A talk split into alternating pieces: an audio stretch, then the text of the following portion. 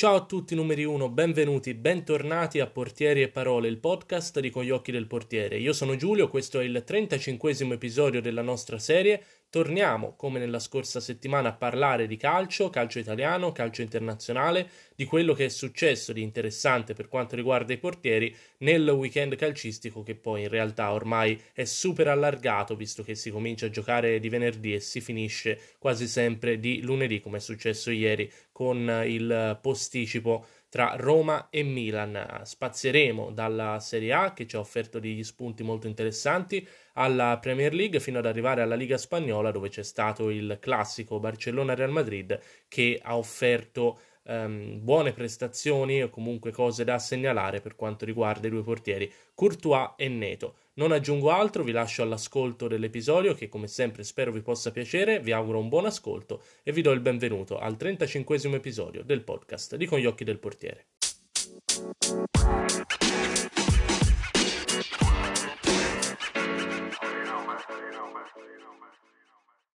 E allora voglio cominciare proprio dalla Spagna, proprio dal grande classico Barcellona-Real Madrid, la partita che eh, gli spagnoli, i tifosi di Barça e Real, ma in generale tutti gli appassionati di calcio aspettano ogni anno con grande fervore e quest'anno Barcellona-Real Madrid era sicuramente uno spartiacque importante in una stagione strana, complicata, le squadre venivano entrambe da due sconfitte abbastanza clamorose e quindi vincere questa partita, questo scontro diretto era importante. Ce l'ha fatta il Real Madrid con un secco 3-1, ma è stata una partita bellissima con tante occasioni e di conseguenza anche con tante parate da parte dei portieri. Comincerei da Courtois che è uscito vincitore dalla sfida, per lui non tantissimi interventi, però quelli che ha fatto sono stati fondamentali, in particolare vorrei segnalarvi una parata di Courtois su Messi, comunque parare un tiro a Messi non è mai banale, soprattutto perché la situazione ha visto Messi liberarsi di due difensori in area di rigore con una finta veramente sublime, una finta che aveva mandato fuori posizione anche Courtois che aveva fatto un passo verso il centro della porta mentre Messi aveva virato verso il primo palo. Quindi la situazione vede Messi che sta calciando sul primo palo, un primo palo che è rimasto un po' scoperto. Courtois non è posizionato bene. Allora cosa fa il portiere del Real Madrid? Si tuffa in leggero anticipo rispetto alla conclusione di Messi andando a fare muro su quella parte di porta che era rimasta scoperta con un attacco palla bellissimo che è anche un po' strano, diciamo, per un portiere come Courtois che solitamente utilizza la croce, però in questo caso il belga molto bravo ad adattare lo stile di parata alla situazione, cioè qui l'unico modo per recuperare l'errore di posizione era quello di tuffarsi in avanti, Courtois lo ha fatto e ha fatto una parata superlativa su Messi che probabilmente pensava già a risultare visto che la porta era quasi completamente sguarnita, aveva tirato lì a botta sicura. Quindi grande parata di Courtois, lo ha imitato dall'altra parte Neto che ha giocato ancora al posto di Ter Stegen ancora indisponibile ottima partita di Neto, soprattutto nel secondo tempo il portiere del Barcellona ha mm, eseguito delle parate molto belle, molto difficili, anche doppie, diciamo che nel secondo tempo il Real Madrid arrivava un po' da tutte le parti e se il Barça è rimasto in partita, quindi se il risultato è rimasto di 2 a 1 fino agli ultimi minuti, il merito sicuramente è di Neto che con le mani, con i piedi ha salvato più volte la porta del Barcellona facendo un po' meno bene in realtà alla fine sul gol del 3-1 di Modric c'è stata questa imbucata con Neto che ha anticipato un attaccante del Real Madrid in uscita bassa, lasciando però lì il pallone, quindi sullo slancio dell'uscita non è riuscito a tenerlo, ne ha approfittato Modric che poi però bisogna dire ha fatto un gioco di prestigio perché ha scartato più volte il portiere del Barça prima di mettere il pallone in rete, quindi diciamo Neto non perfetto in questa occasione, però facendo riferimento anche ad alcuni titoli che ho letto in cui si parlava di papera di Neto, mi sento invece di spezzare una lancia in favore del portiere del Barcellona e in generale di tutta la nostra categoria di portieri, ovvero che se Neto non avesse fatto quelle parate, se non ci fosse stato Neto, probabilmente il gol del, di Modric non sarebbe stato quello del 3-1, ma forse anche del 4 del 5-1. Quindi diciamo che a fronte di questo piccolo errorino sull'ultimo gol, Neto è stato uno dei migliori in campo eh, del classico con tantissime parate molto belle di grande qualità che hanno tenuto il Barcellona in vita fino alla fine.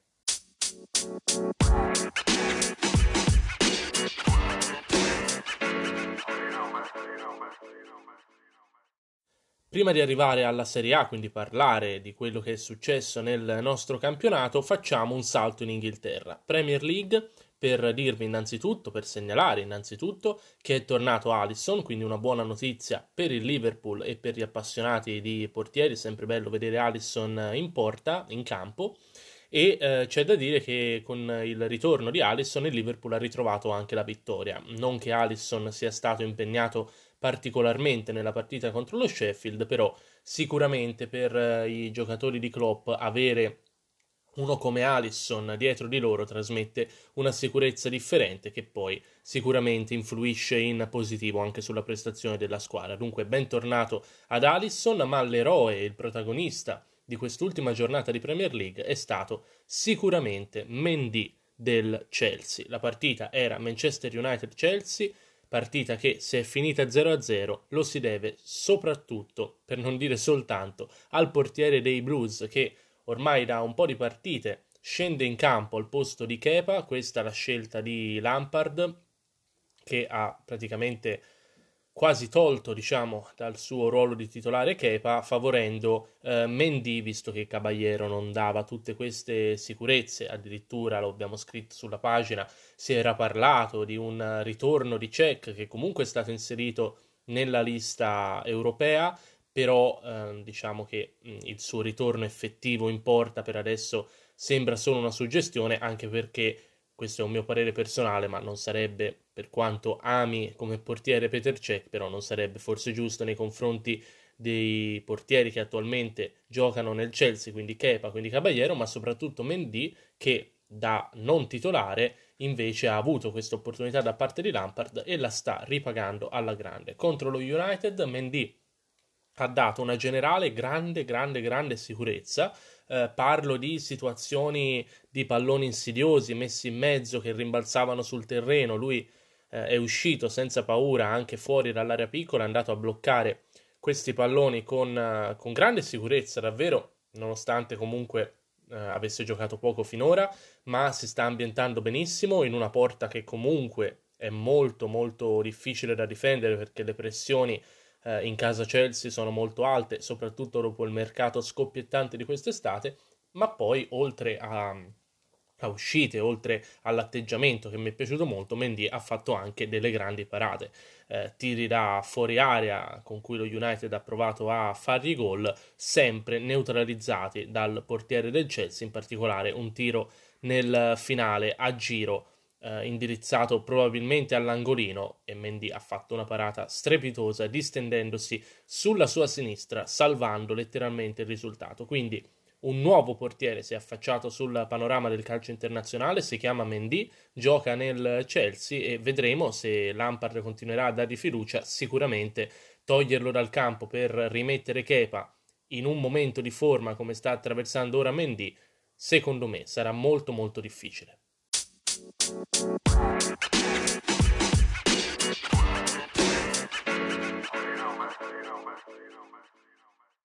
Come promesso, dopo aver parlato di calcio internazionale, andiamo a chiudere il nostro episodio parlando di Serie A, calcio italiano, quello che è successo di importante, di interessante, di significativo per quanto riguarda i portieri nell'ultima giornata che poi era la quinta del nostro campionato, del campionato 2020-2021. Sono state diverse le buone prestazioni dei portieri, penso sinceramente che quest'anno ci sia un bel panorama di numeri 1 in uh, Serie A. Uh, mi è piaciuta particolarmente una prestazione e non mi è piaciuta particolarmente un'altra prestazione. Quindi andremo a parlare di un portiere che non si è ben comportato e di un altro che invece ha fatto la differenza. Partiamo dalle note positive, partiamo da Bartolomei Drongowski, portiere della Fiorentina, eh, ripeto, non è stato l'unico a far bene, ha fatto bene Silvestri, ha fatto bene Montipò, ha fatto benissimo eh, Mirante, però credo che Drongowski abbia fatto non solo bene in generale, ma anche sul singolo episodio, perché contro l'Udinese il portiere della Fiorentina ha fatto una parata che, come ho scritto anche sulla pagina nell'ultimo post, secondo me rientra a pieno titolo tra le più belle del campionato traversone in mezzo, deviazione praticamente da due metri forse anche meno, di Okaka, tiro fortissimo e Drongowski con una sola mano impatta pie- perfettamente e pienamente il pallone, cioè lo impatta veramente bene con la mano destra, avendo non solo il riflesso per arrivare su questo tiro, ma anche la forza poi di deviarlo sopra la traversa, quindi una parata veramente spettacolare che sicuramente rende meglio a, ad essere guardata, ad essere rivista in video che a essere raccontata ehm, tramite un podcast, però insomma se non l'avete vista andatevela a vedere perché il riflesso del portiere della Fiorentina è stato veramente veramente straordinario, eh, era stato bravo poi anche in altre occasioni, su Lasagna nel primo tempo, poco dopo con la mano di richiamo su Deolofeo, quindi diciamo che se la Fiorentina ha vinto 3-2 contro l'Udinese gran merito, oltre ovviamente a Castrovilli che ha fatto doppietta e assist, va a Drongowski che ha più volte salvato la porta. E come lui vi dicevo appunto bene anche Mirante nella partita contro il Milan, bene Silvestri anche un po' fortunato contro la eh, Juventus che comunque ha preso, ha colpito dei legni, eh, in generale tante buone prestazioni per i nostri portieri, non li ha certo imitati Ciprian Tatarusanu, portiere del Milan, secondo portiere del Milan che si è ritrovato da un momento all'altro a dover scendere in campo da titolare contro la Roma perché Donnarumma è stato colpito dal Covid. Eh, approfitto per eh, fare un altro in bocca al lupo a Donnarumma di pronta guarigione, eh, come ho fatto già con un post sulla nostra pagina, però di fatto Donnarumma ha dovuto saltare la partita contro la Roma lasciando spazio a Tatarusanu. Ex Fiorentina, ce lo ricordiamo, in Serie A con la maglia viola, poi era andato in, in, Francia ed è tornato quest'anno come numero 12 del Milan, non giocava da tanto tempo e mi sento di dire che questo si è veramente visto in campo. Tatarusano è apparso mm, non dico disorientato, però molto lento eh, proprio nei gesti tecnici, eh, che comunque sì, eh, è strano perché eh, ovviamente essendo un professionista si allena tutti i giorni, però si è visto che non toccava il campo da tanto tempo anche in interventi eh, tutto sommato abbastanza fattibili che il portiere del Milan ha fatto sembrare molto faticosi, lasciando anche lì il pallone come in occasione del rigore fischiato, secondo me ingiustamente, però comunque fischiato alla Roma e poi segnato da Veretù. Però ovviamente l'episodio più eclatante in negativo della partita di Tatarusano è stato quello che ha portato al gol del momentaneo 1-1 di Geco, calcio d'angolo di Pellegrini, parabola molto alta, molto lunga, su cui Tatarusano ha fatto un'uscita veramente scellerata, completamente fuori tempo, completamente a farfalle con questa mano eh, che da sola va a cercare il, il pallone, ovviamente non lo trova. Ehm, probabilmente sarebbe bastata una leggera deviazione per mandare fuori tempo Geco, però eh, come si dice sempre anche a, ai portieri quando gli si insegnano le uscite alte, eh, non bisogna mai prendere partire in quarta se non si è sicuri di scegliere bene il tempo e di prendere il pallone. È esattamente quello che ha fatto Tatarusano, cioè è uscito per principio senza accorgersi e senza calcolare che la traiettoria era fin troppo lunga per arrivarci, infatti è stato superato dal pallone, permettendo a Geco di metterlo di testa facilmente nella porta vuota.